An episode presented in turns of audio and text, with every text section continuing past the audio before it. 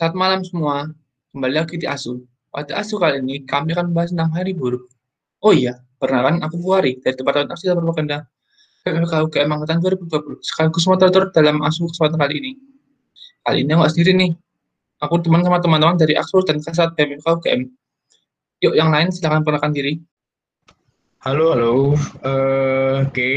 di sini ada aku lagi, Tio dari Departemen Aksi dan Propaganda Angkatan 2019.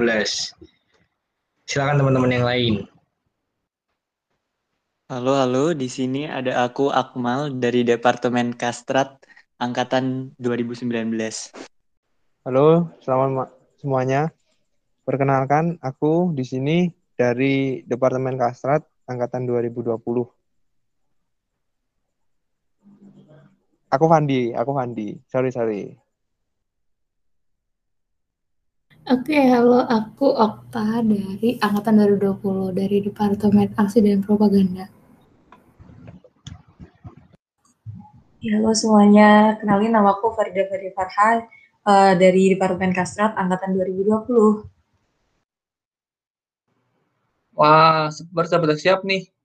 Seperti yang sudah disampaikan sebelumnya, kita akan bahas tentang hari buruh hari buruh sendiri diperkenalkan satu Mei. Nah, menurut kalian, apakah apakah kesejahteraan buruh ini sudah baik? Halo, suara masuk gak ya? Ya, masuk ya, masuk ya. Oke, ini sebelumnya uh, asu yang kali ini tuh spesial ya Korea. Kita ya, bener. dari teman-teman Kastrat yang udah mau berdiskusi bareng ya sama teman-teman Pro membahas tentang hari buruh. Oke, back to the topic tadi uh, kalau ini menurutku sendiri ya kesejahteraan buruh di Indonesia itu udah baik atau belum tuh sebenarnya balik lagi sih ke apa ya namanya tiap kondisi dan tiap situasi misalnya tiap lokasi gitu ya misalnya di Jakarta bisa dibilang mungkin ada beberapa buruh yang uh, memiliki kesejahteraan yang sudah baik ada juga yang tidak jadi sebenarnya itu nggak bisa dipukul rata cuma kalau menurutku secara keseluruhan apakah kesejahteraan buruh di Indonesia itu sudah baik apa belum? Menurutku belum. Karena masih banyak uh, buruh-buruh itu yang dipekerjakan istilahnya seperti robot gitu loh. Jadi kayak gajinya itu tidak sesuai dengan uh, kinerja yang udah di apa ya istilahnya udah di udah di apa ya udah dikeluarkan gitu loh. Jadi kayak hasil kerjanya segini tapi cuma diubahnya seperti segini. Jadi kalau dibilang kesejahteraan buruh sudah baik menurutku belum. Mungkin teman-teman yang lain bisa ini dulu ngomong dulu yuk. Oh ya, berarti kalau dari Tio itu istilahnya apa ya? Gak bakbu gitu ya bahasa Jawa ya. Yuk mungkin yang lain bisa berkomentar lagi mengenai kesejahteraan buruh di Indonesia. Mungkin aku mau coba berkomentar ya. Kalau menurutku sendiri itu sebenarnya baik tergantung di daerah mana gitu. Soalnya setiap daerah juga memiliki upah minimum rata-rata yang berbeda gitu. Kalau misalnya kita bicara tentang Jogja, mungkin udah terkenal banget ya kalau misalnya tuh Jogja itu bener-bener rendah banget gitu loh. Di Kabupaten Sleman aja cuma 1,9 Jog 1,9 juta gitu. Di Jogja cuma iya, iya. Bener -bener. juta gitu. Jadinya um, kalau misalnya kita lihat di rata-rata gitu seluruh Indonesia mungkin masih banyak yang belum uh, sejahtera gitu buruh gitu. Kalau dari pendapatku sih seperti itu ya. Mungkin dari lainnya bagaimana? Ini kita forum santai aja cuy. Jadi kalian mau langsung menanggapi mau mau langsung ini nggak apa-apa cuy. Nggak usah off mic pun nggak apa-apa. Yuk, mungkin dari yang lain kita berpendapat lagi.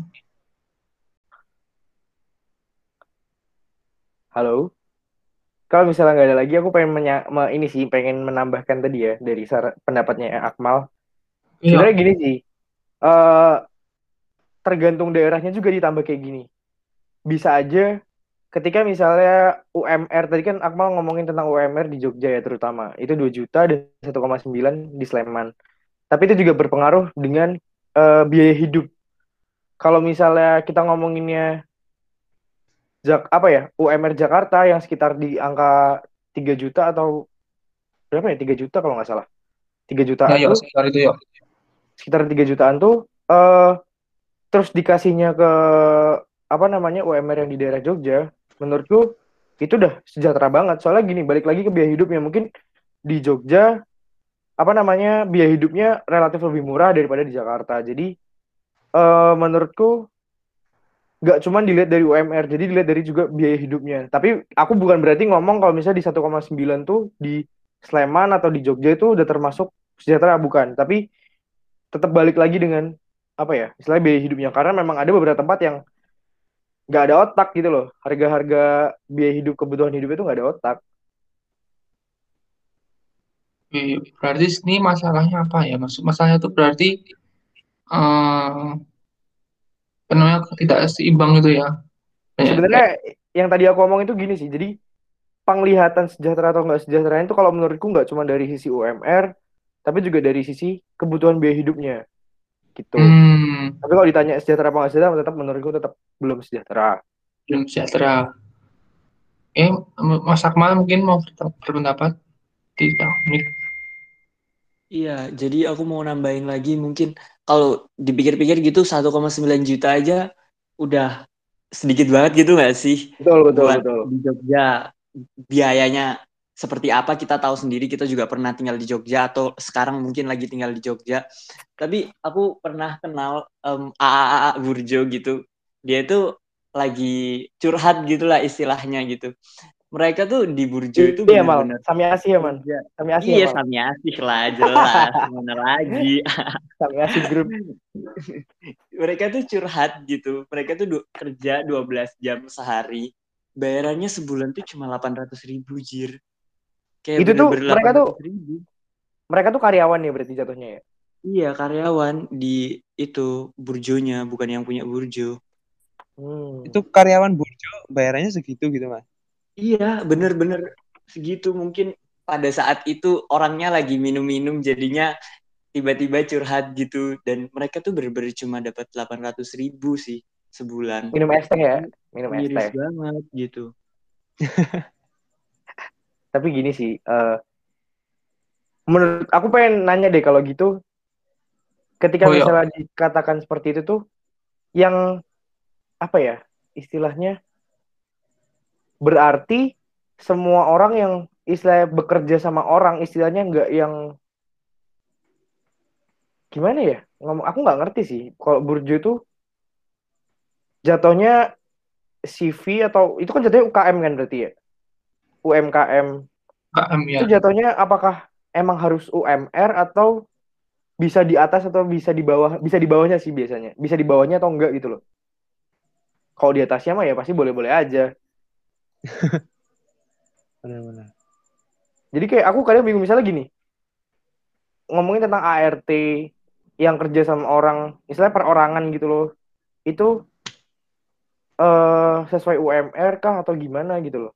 Oh ya, aku bisa nangkap pertanyaanmu ya. Mungkin itu maksudmu yang perasaan di tempat-tempat yang tidak ada apa ya, badannya gitu ya? Ya, tidak ada badan hukumnya gitu loh. Tidak badan hukumnya. Hmm.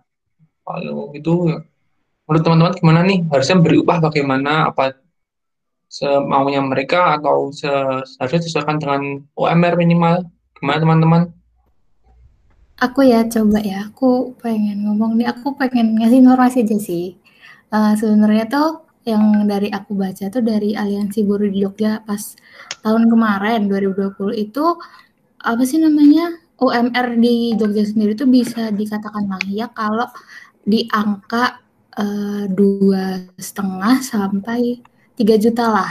Itu kalau ini ya dari Aliansi Buruh Jogja pas tahun hmm. lalu. Nah, terus habis itu uh, kalau menurut survei dari apa sih namanya KSPSI, aduh KSPSI itu Konfederasi Serikat pekerja seluruh Indonesia. Nah itu tuh daerah istimewa Yogyakarta sendiri tuh nyebutin kalau upah di Jogja tuh harus di atas 3 juta gitu biar hidupnya layak nih. Kalau menurut teman-teman gimana kalau dengan UMR segitu? Itu uh, bisa berpendapat jika UMR itu dinaikkan? Uh, mungkin aku masuk ya teman-teman semuanya.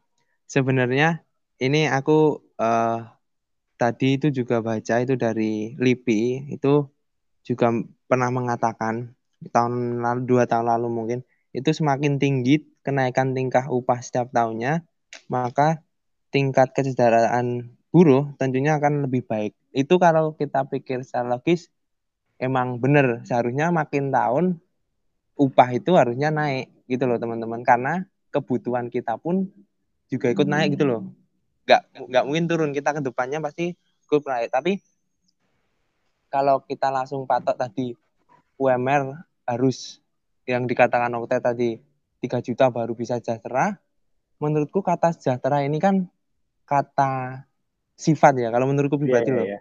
jadi nggak bisa di menjadikan tolak ukur atau orang yang kita bahas tadi di awal. Jadi mungkin beda daerah, beda orang pun sejahteranya juga beda gitu loh teman-teman. Jadi belum kalau aku beranggapan yang statement ini tadi tingkat kesejahteraan bisa naik kalau upah naik itu secara logika memang gitu. Tapi tidak serta merta mutlak uh, kalau upah naik terus kesejahteraan naik. Karena memang upah naik itu kan terjadi karena banyak faktor juga. Usahanya gimana DRL nggak bisa semata-mata guru harus dinaikkan berapa persen harus gitu semua harus gitu nggak bisa. Jadi itu perlu pertimbangan kalau menurutku. Gitu teman-teman. Mungkin ada yang nanggapi?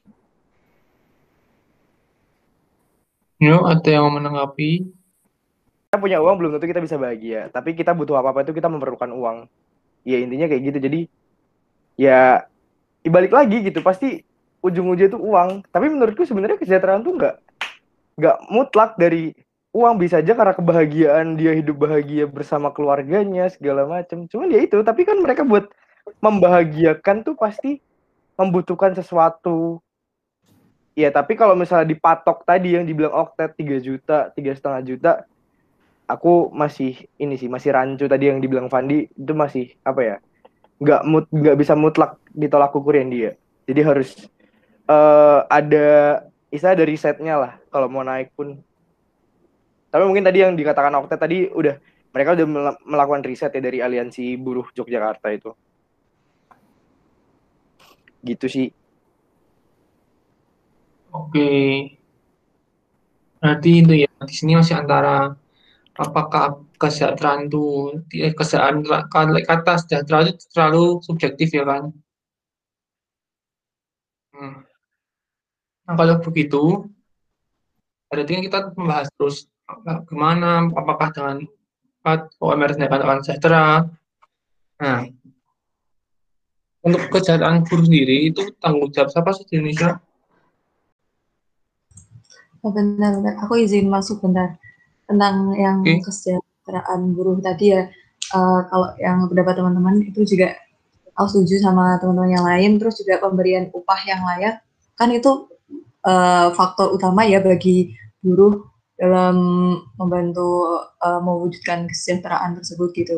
Nah, tapi tuh di sini uh, yang aku baca pihak buruh itu tiap tahunnya mengharapkan kenaikan besaran upah minimum uh, buat meningkatkan produk produktivitas dan meningkatkan kesejahteraan buruh tersebut. Jadi itu menurutku kalau dia tiap tahunnya masih pengen naik-naik terus dan juga dibarengi dengan uh, kenaikan kebutuhan kita masing-masing itu juga sama aja kayak gimana ya kita emang hidup sesuai zaman terus juga apa yang kita dapat itu nanti keluarnya buat apa yang kita butuh. Jadinya uh, meskipun naik itu ya dia tetap skalanya tetap tetap, aja segitu gitu loh. Dan menurutku emang belum sejahtera banget dan itu uh, masuk lagi lanjut ke topik yang kedua. Ya, yang pertama tetap dari pengusahanya sendiri sih. Kan pasti ada pengusaha yang menggaji buruh tersebut ya. Nah itu tanggung jawab pertama dari pengusaha tersebut. Soalnya dia yang menen, apa ya, yang memberikan upah yang layak buat buruh untuk kesejahteraannya gitu. Terus baru ntar diatur sama pema, peraturan pemerintah. Kalau dari aku gitu sih. Berarti dari arah sendiri yang itu tadi intinya kalau kenaikan tuh para kalau kenaikan tuh pasti karena diikuti dengan kenaikan. Istilahnya apa ya kebutuhan sehari-hari mungkin bahan pakan juga terlalu naik. Nah, jadi kalau gaji dinaikkan tetap sama aja tidak ada istilahnya tidak ada uang lebih lah gitu. Uh, untuk karena kedua Tifara menyampaikan bahwa itu tanggung jawabnya dari pengusaha dibarengi dengan kebijakan pemerintah. Mungkin yang lain berpendapat? Oke, aku masuk lagi ya. Uh, tadi aku pengen menanggapi yang ini sih pendapatnya Farah tadi ya tentang ketika misalnya memang apa uh, upahnya dinaikkan berarti kan kebutuhan dia apa ya istilahnya karena kebutuhan tuh nggak mungkin stabil jadi ketika misalnya upah dinaikkan pun itu kayak menyetarakan nah ini nyatanya faktanya kayak ya pada kenyataannya pun gaji nggak dinaikin tapi kebutuhan naik. Jadi ya nggak mungkin lah sejahtera gimana caranya nyimbangin kalau misalnya gaji nggak naik. Jadi ya itu tadi nggak sejahtera buruh di Indonesia itu banyak ini sih koruptor. Eh jangan sampai hilang deh ya tracking terus ya aku ya. Hati-hati yuk hati-hati. Nyalain Zenly-nya yuk. Iya iya iya. Zenly aku nyalain ya Benar benar benar. Iya mas, tadi kan aku bilang kalau dia tuh buruh tiap tahun tuh minta buat dinaikin. Iya kan. Dan kalau nyata belum dinaikin kan emang berarti kesejahteraannya kurang banget gitu loh.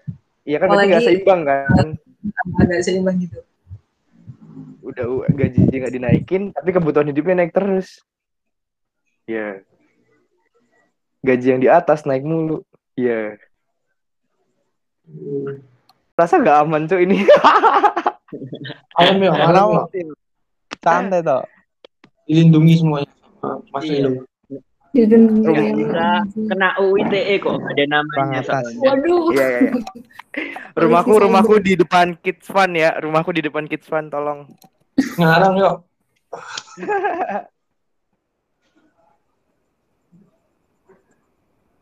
monggo monggo teman-teman yang lain silakan. Teman-teman nambahin lagi ya tentang kesejahteraan buruh. Sebenarnya kesejahteraan buruh itu nggak harus dinaikin upahnya gitu loh sebenarnya.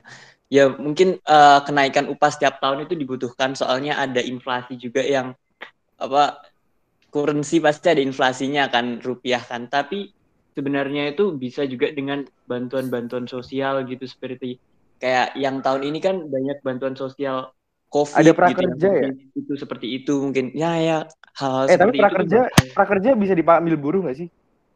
Nggak ngerti prakerja itu kartu apa sih?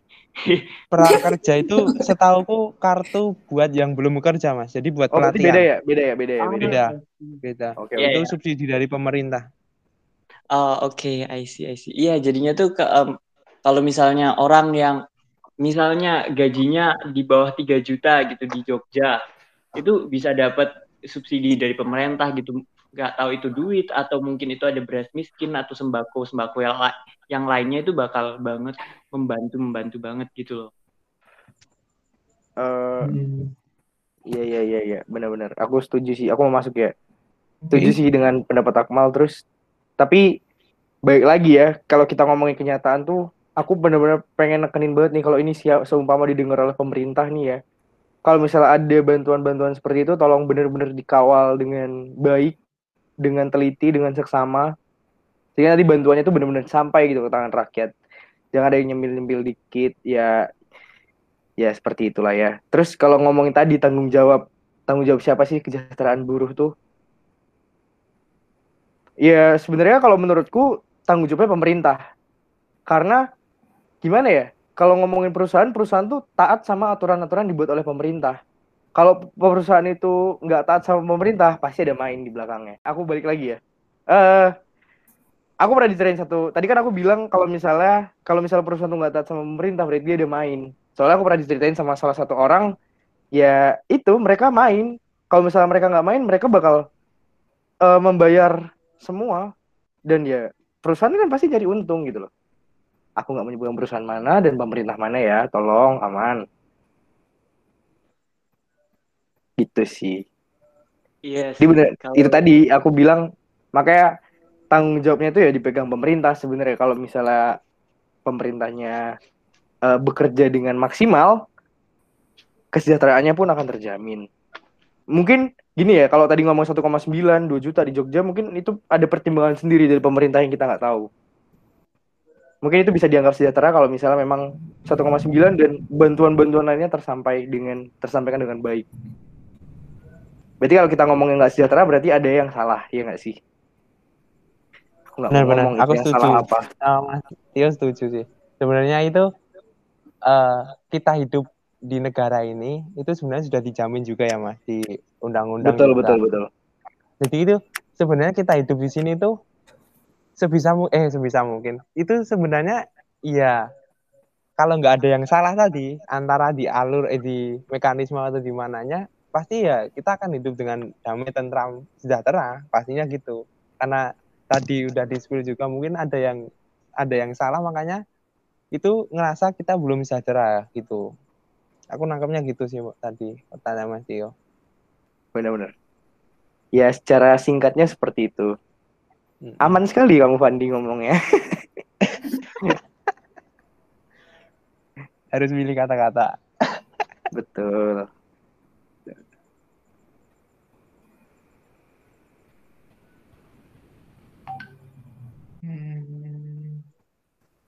Eh mungkin teman-teman yang lain, teman-teman yang lain nih.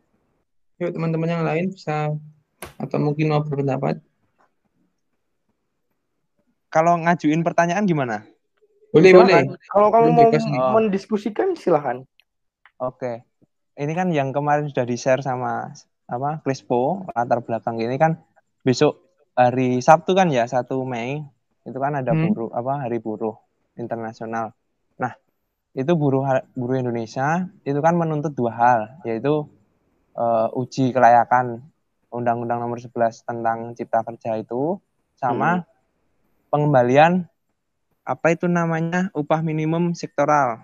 Nah, UMSK hmm. kalau nggak salah. Itu nah, hmm. menurut teman-teman uh, menurut pribadi teman-teman lah yang kita aku nggak mau bahas yang apa uji kelayakan undang-undang nomor 11 Cipta Kerja itu karena banyak banget. Kita bahas yang ini, yang satu tuntutan buruh yang besok akan disuarakan itu kan menuntut uh, upah minimal sektoral kabupaten kota itu diadakan lagi, eh di ditetapkan lagi karena karena sebelumnya itu ada tapi karena akibat ada undang-undang baru ini tentang apa cipta kerja ini, nah itu dihapuskan. Jadi nggak ada upah minimal sektoral uh, kabupaten, kabupaten kota. dan kota. Uh. Menurutnya teman-teman gimana? Udah tepatkah atau memang itu harus diperjuangkan atau gimana teman-teman? Kalau dari aku tuh kalau si tadi apa sih UMSK ya?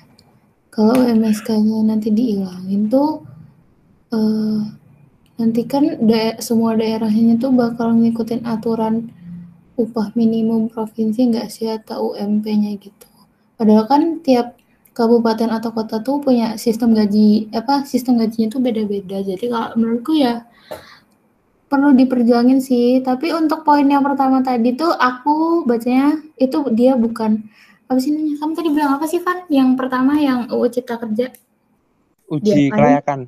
Nah, uji kelayakan. Tapi yang dari aku baca justru itu malah ini mau nuntut biar dibatalin. Tapi nggak tahu juga sih tapi kalau balik ke poin kedua tadi, menurutku emang harus diperjuangin karena alasanku tadi gitu. Gimana teman-teman yang lain? Aku mau masuk. Oke. Eh, kalau menurutku ya UMSK ya pas pas dia dia. Iya iya. Nah, kalau gitu, menurutku UMSK itu emang harus emang pantas diperjuangkan karena mau gimana gimana pun eh, apa namanya kabupaten itu kan lebih lebih mengerti lah istilah daerah mereka itu bagaimana ketimbang provinsi, maksudnya ketimbangan di atas. Jadi istilah kayak apa itu kayak otonomi lah, otonomi daerah masing-masing gitu. Kalau misalkan dari atas kan nggak tahu kondisi yang di sini sebenarnya bagaimana. Jadi terlalu dipukul rata, itu sih gitu sih. Hmm, ya ya, aku setuju nih sama Kori. Ayo, yang lain dulu, yang lain dulu yuk.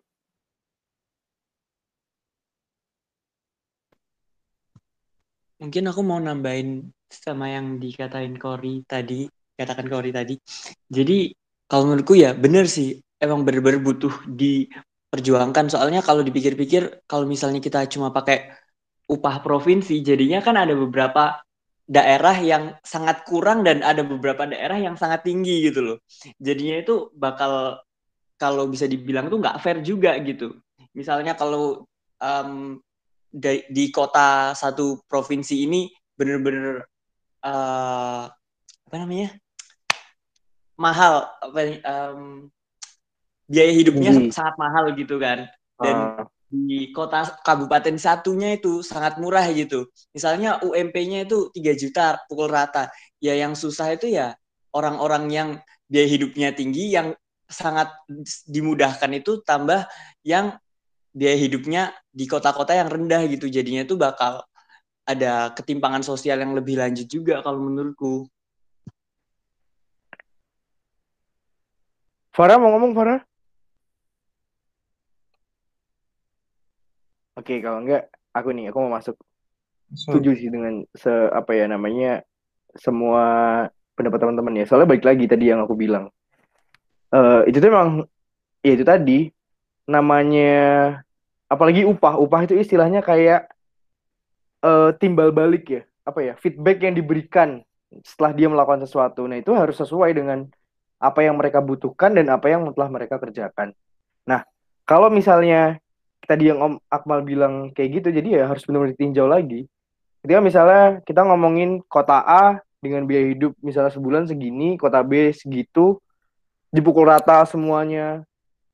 Kita bilang satu juta deh, satu juta. Sedangkan biaya di kota A itu harus sebulan tuh harus satu setengah juta, yang di kota B, oke cukuplah sejuta, kan jadi timbang tindih gitu loh. Jadi nggak imbang, nggak fair lah kalau kita bilang. Maka itu tadi, kalau menurutku ya benar-benar harus diperjuangin itu tadi dengan UMSK itu. Harus diadain lagi lah istilahnya UMSK karena ya otonomi daerah mereka punya mereka punya uh, apa ya kemampuannya juga untuk mengetahui kapasitas daerahnya itu segimana biaya hidupnya misalnya seberapa terus nanti upahnya yang pantas itu seberapa. Gitu. Aku mau masuk ya teman-teman. Silakan silakan di. Pendapatmu gimana di? Uh, mungkin mungkin aku ya mungkin dibilang pandangan beda atau gimana ya nggak tahu. Atau nanti mungkin teman-teman kira aku uh, pihak mana atau gimana aku juga nggak tahu.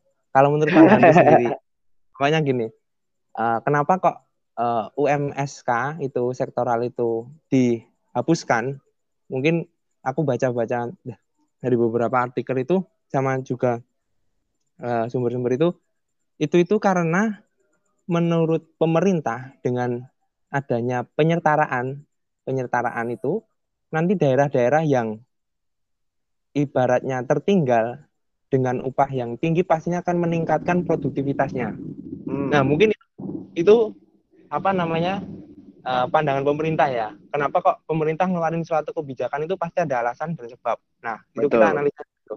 Nah tapi terus sebelumnya kan udah UMSK sektoral itu udah ada. UMSK yang di sini tuh sektoral yang dimaksud nih uh, misal ada perusahaan eh ada pekerja di sektor otomotif dan pertambangan misal gajinya misal itu 6 juta. Terus ada upah apa UMSK yang di sektor cuma uh, pabrik kain atau pabrik baju itu gajinya 4 juta.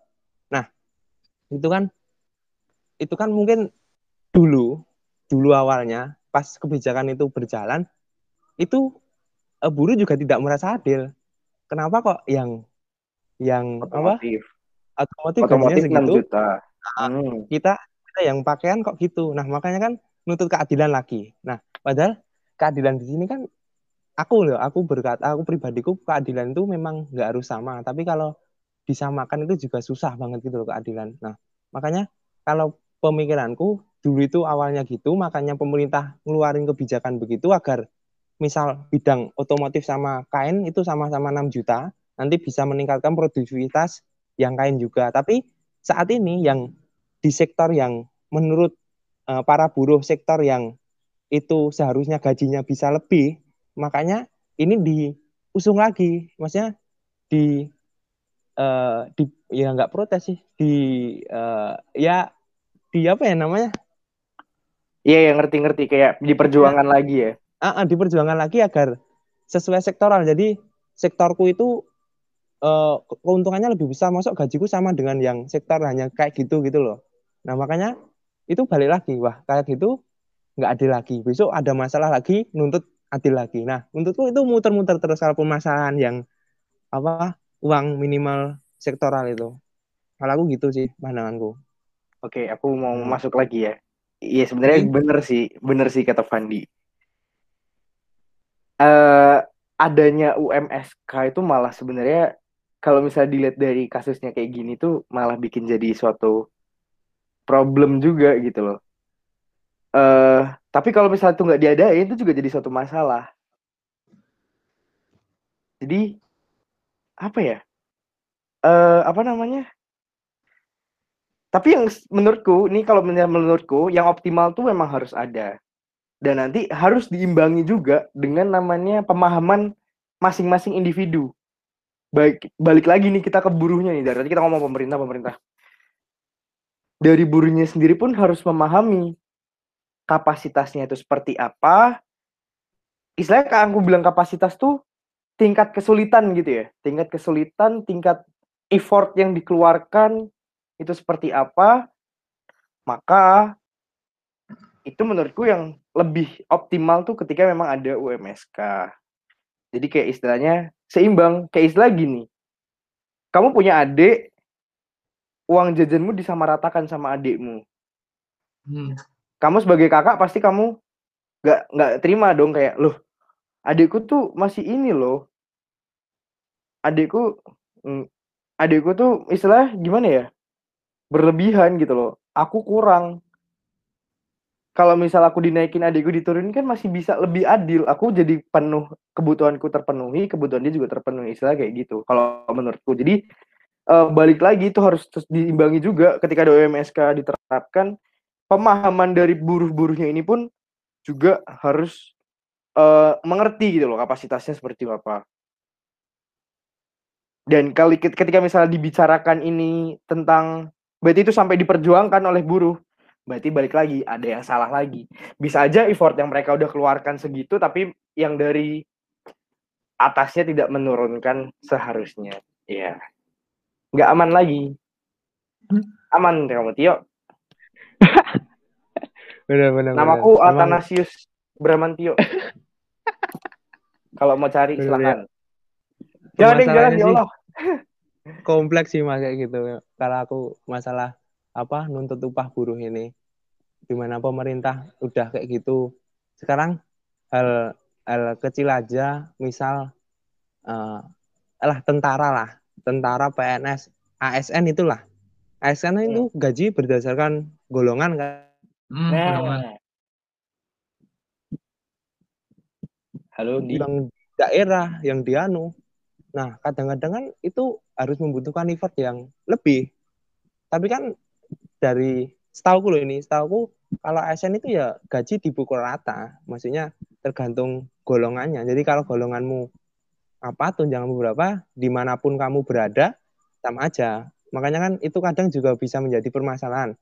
Misal yang di daerah, yang di pelosok, yang di daerah rawan, rawan akan apa kematian atau bagaimana. Nah pastinya kan sebenarnya itu bisa dikasih lebih. Itu sebenarnya sama dengan buruh ini, bisa dikasih lebih. Tapi kan orang-orang yang di Jakarta mungkin atau di apa, pasti juga nggak nggak terima wong golongannya sama kok.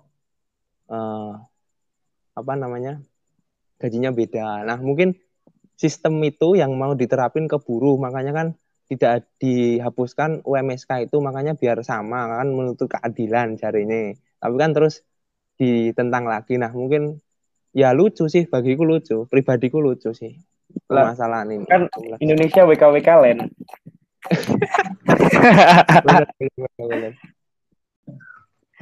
ya, tadi kan kayaknya ini kita tadi bahas masalah UMR kepala gaji lah kan bisa-bisa. Nah, mau tanya sih sederhana pertanyaanku. Apakah penambahan cuti bersama itu akan berpengaruh pada kesejahteraan buruh? Aku langsung mau ngomong pengaruh ya itu tadi. Aku bilang nggak semua kesejahteraan dinilai dari buruh. Tadi aku juga bilang buruh itu kayak dikerjakan seperti kayak robot yang nggak ada capek ya. Nggak ada cuti nggak ada libur hari minggu kerja. Cuti itu apa ya istilahnya waktu istirahat itu pengaruh ke psikolog sih. Jadi kayak kesehatan mentalnya itu juga pasti bakal pengaruh. Ya kita bilang kalau aku sendiri bilang kamu banyak uang tapi mentalmu nggak sehat itu bisa aja dia nggak merasa bahagia gitu loh. Aku punya banyak uang, tapi aku stres karena aku terlalu sibuk dengan kerja gini-gini. ya aku pasti bakal nggak bahagia aku bakal sakit-sakitan aku bakal istilahnya bakal gampang capek jatuh sakit uangku habis buat pengobatan ya kayak gitu tuh contohnya jadi kalau dibilang cuti menambah kesejahteraan sangat sangat oke oke. Mungkin yang lain ada yang perlu tahu lagi? Aku masuk aku mungkin masuk ya. Yuk. Uh, kalau kalau Mas Tio tadi mungkin bilang apa tadi? Sangat sangat ber... sangat sangat membantu sangat sangat pengaruh itu buat meningkatkan kesejahteraan. Hmm kalau menurutku ya mungkin pikiran aku pribadi ya mungkin. Kalau ini hal tadi kan pem, penambahan cuti kan? Iya. Oh penambahan cuti menurutku uh, kebijakan penambahan cuti uh, untuk buruh terutama yang ini kita bahas itu sebenarnya ya harus dipikirkan lebih lebih baik lagi sih, lebih matang lagi.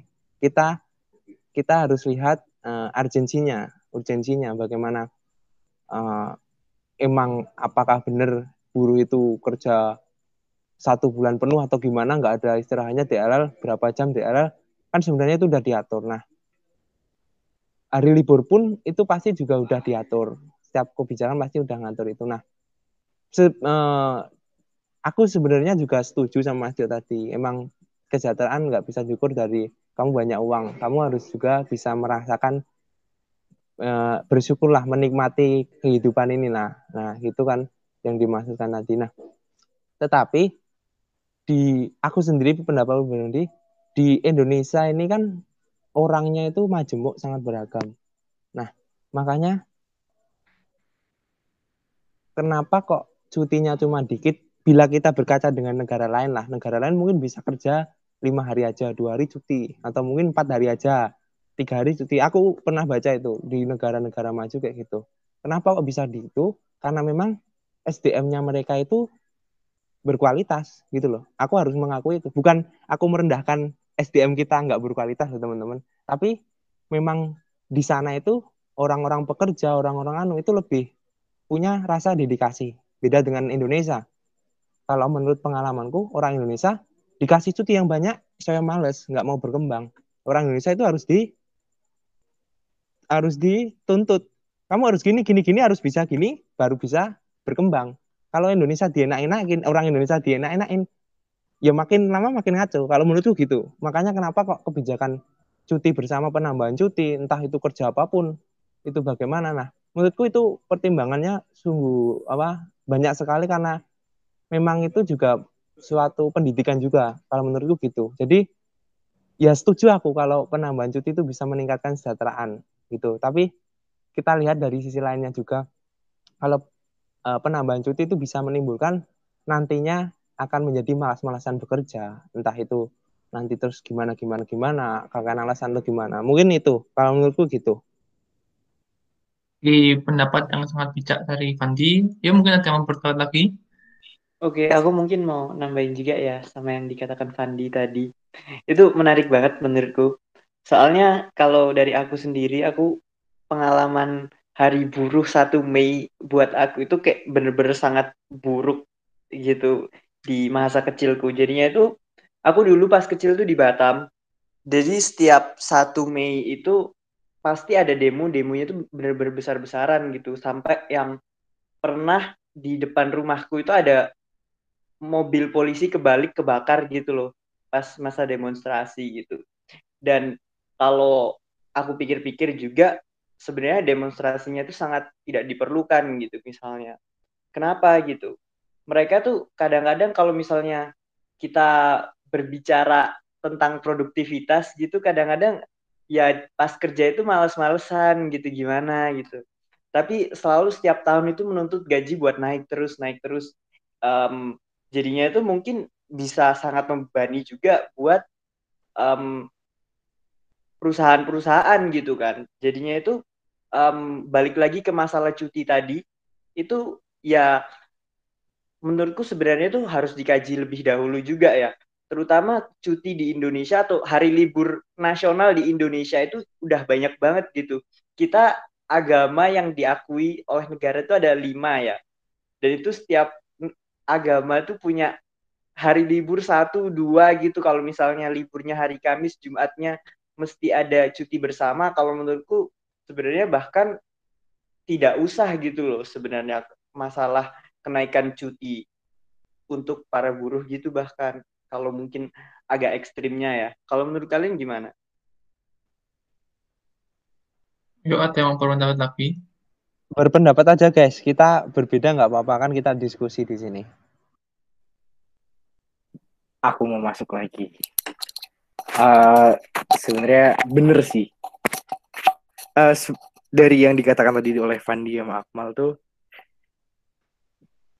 semua itu harus berimbang. Jadi nggak melulu menuntut tentang kenaikan gaji segala macam, tapi itu juga harus diimbangi dengan produktivitas kinerjanya. Bisa jadi pemerintah yang dari tadi aku ngomongin, kita ngomongin tentang fakta 1,9 juta di Sleman, itu memang nyatanya kualitas kerjanya itu tidak pantas ketika uh, dinaikkan menjadi 2,5. Misalnya bisa jadi. Mungkin ada yang mungkin ada yang seperti itu cuman mungkin tidak semua. Nah, uh, benar kata Akmal memang harus dikaji benar-benar dan itu tadi harus diimbangi pemahamannya kinerjanya, produktivitasnya itu benar-benar harus diimbangi juga. Jadi biar istilahnya podo-podo penae lah. Menukui itu sih. Oke. Jadi kan nanti intinya masalah masalah UMR yang ini tidak semata-mata kesejahteraan buruh itu dari masalah UMR masalah gaji terus bila bisa dilihat dari masalah untuk masa cuti itu kan perlu dikaji lagi jadi tidak bisa semata-mata untuk diberi cuti mungkin bisa langsung aja teman-teman untuk harapan-harapan kepada buruh di Indonesia. Bagaimana ke depannya? Yuk, silahkan pendapat harapannya. Yuk, mungkin Okta, eh Okta. Apa ya, kalau dari aku tuh kayak denger, apa namanya, pendapat dari kalian, ya sebenarnya untuk harapanku buat buruh di Indonesia harus, apa ya, walaupun eh kita kan apa sih namanya uh, semua kebijakan kan diatur oleh pemerintah ya mungkin emang da, mungkin uh, point of point of view dari buruhnya sendiri itu kayak harus diapain lah gini segala macam. Tapi kita juga harus ngerti kenapa uh, peraturan tersebut itu akhirnya dipakai gitu loh di di Indonesia diterapkan di Indonesia tuh pas aku setuju sama Fandi karena ada suatu alasan. Jadi kayak kita nggak bisa uh, apa namanya menilai dari satu sisi aja dari point of view dari guru aja. Tapi dari pemerintah sebenarnya tuh nggak apa ya, pemerintah tuh nggak melulu negatif gitu loh. Pasti ada sisi positifnya karena kan yang ngurusin urusan negara itu kan mereka juga tahu gitu loh plus dan minusnya kalau dari aku gitu sih Ih, mantap sekali. Semoga terwujudkan. Berikutnya ya saya mau berkomentar lagi menambahkan harapannya oke aku ya. Uh, sebenarnya gini dari tadi aku udah ngomong uh, masalah kesejahteraan tuh nggak cuma dilihat dari satu sisi ada banyak sisi ya. Nah harapanku sendiri mungkin ini kan ini kayak dari tadi kita mendebatkan antara dua pihak ya antara buruh dan pemerintah buruh pemerintah kalau harapanku ya itu tadi pemerintah bisa membuka mata lebar-lebar melihat secara jeli gimana kesejahteraan buruh itu seperti apa. Jadi kayak bisa me, mungkin bisa menaikkan gaji atau memberikan apa pun yang bisa menaikkan kesejahteraannya. Kalau dari sisi buruhnya ya itu tadi tingkatkanlah kerja kalian eh, apa ya harus ya istilahnya jangan cuma menuntut gaji tinggi tapi tidak dibarengi dengan kualitas pro, kualitas kerja yang tidak sesuai. Jadi ya memang benar-benar harus seimbang lah. Jangan gajinya gede tapi dia nggak apa-apain dah. Gitu aja sih harapanku. Oke yang lain mungkin? Aku aku mau masuk. Oke aku masak mal dulu Enggak, kamu dulu aja. Maca. Kalau uh, dari aku setuju sama pendapatnya Mas Tio tentang uh, tentang pemerintah sama buruh gitu ya uh, kayak di hidup ini tuh kita berlaku give and take gitu. Kita memberi, jadinya kita mendapatkan apa yang kita udah beri kayak gitu. Kalau kita ngasihnya maksimal ya kita juga bisa menuntut untuk dikasih uh, untuk mendapatkan yang maksimal gitu loh dari pemerintah.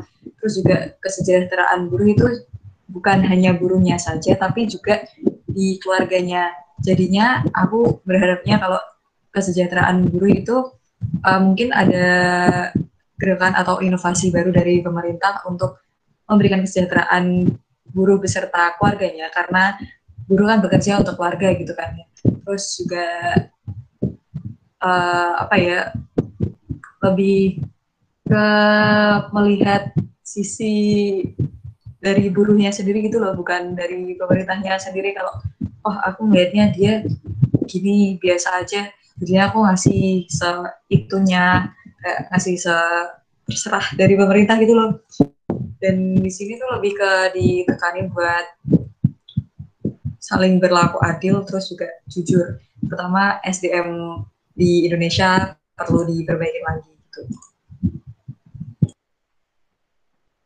Oke, mungkin Mas Akmal nanti mau berpendapat. Oke, mungkin aku setuju dari teman-teman tadi yang udah memberikan kesimpulannya.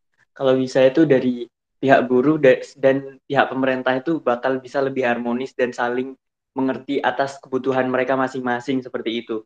Dan mungkin uh, untuk pemerintah lebih itu kalau bisa yang seperti dikatakan Tio tadi jangan korupsi seperti itu.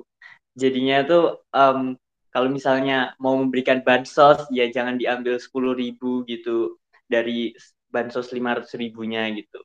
Kalau misalnya hal itu tercapai, kalau menurutku sendiri kesejahteraan buruh di Indonesia bakal uh, sangat bagus sih. Kalau dari aku gitu aja. Oke, okay. Fandi mungkin mau berpendapat? Oke, okay. aku uh, mau menyampaikan harapanku uh, di momen Hari Buruh ini ya untuk para buruh khususnya di Indonesia. Nah, mungkin harapanku uh, tidak jauh berbeda dengan teman-teman sekalian. Harapan kita tentunya akan apa namanya berharap baik uh, baik untuk kesejahteraan buruh, baik juga untuk semuanya. Masih di sini pemerintah kita, masyarakat pokoknya baik itu uh, yang harapan kita, harapan kita ke depan baik. Nah, harapanku terkhusus untuk buruh yaitu semoga uh, di momen-momen uh, setiap tahun kan pasti di uh, ada momen hari buruh ini. Nah, itu bagaimana kita juga uh, me, mengawasi atau kita juga me, apa ya namanya itulah pokoknya kebijakan-kebijakan pemerintah yang kurang sesuai dengan apa yang kita mau juga apa yang kita dapatkan nah selain, itu kita juga hari buruh ini juga dijadikan momen untuk kita uh, saya mewakili mungkin saya tidak mewakili para buruh mungkin uh, mereka para buruh bisa mengupgrade mengembangkan diri juga. Jadi bukan hanya demo mungkin bisa mm, pelatihan dibentuk suatu kegiatan yang baik-baik juga. Nah nantinya kan itu akan berjalan dengan baik. Nah terus harapanku juga oknum-oknum ya. Aku nggak nggak nyebutin siapa atau AB tapi oknum-oknum di dalamnya itu juga harus dibenahi entah itu di pemerintah, entah itu di perusahaan swasta, entah itu di perusahaan negara, entah itu di burunya sendiri. Nah, itu masing-masing harus uh, memperbaiki diri kalau kalau menurutku simpel aja kalau semuanya itu tersinergi dengan baik dan mereka melakukan sesuai dengan mekanisme yang ada pastinya kesejahteraan itu akan tumbuh dengan sendirinya jadi semangat aja untuk semuanya gitu teman-teman terima kasih Oke, pendapat yang sangat mantap-mantap dari teman-teman yang hadir di sini. Nah, itu kita sudah saja asuh kata kali ini. Harapanku semoga apa perbincangan kita kali ini bisa menambah wawasan dari para pendengar tentang Hari Buruh, tentang buruh-buruh di Indonesia.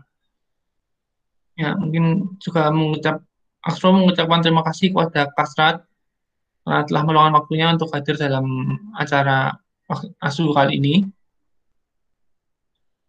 Berikutnya, Terima kasih para pendengar juga telah mendengarkan dengan setia. Sampai jumpa di ASU berikutnya. Panjang umur hal-hal baik. Selamat Hari Guru 2021.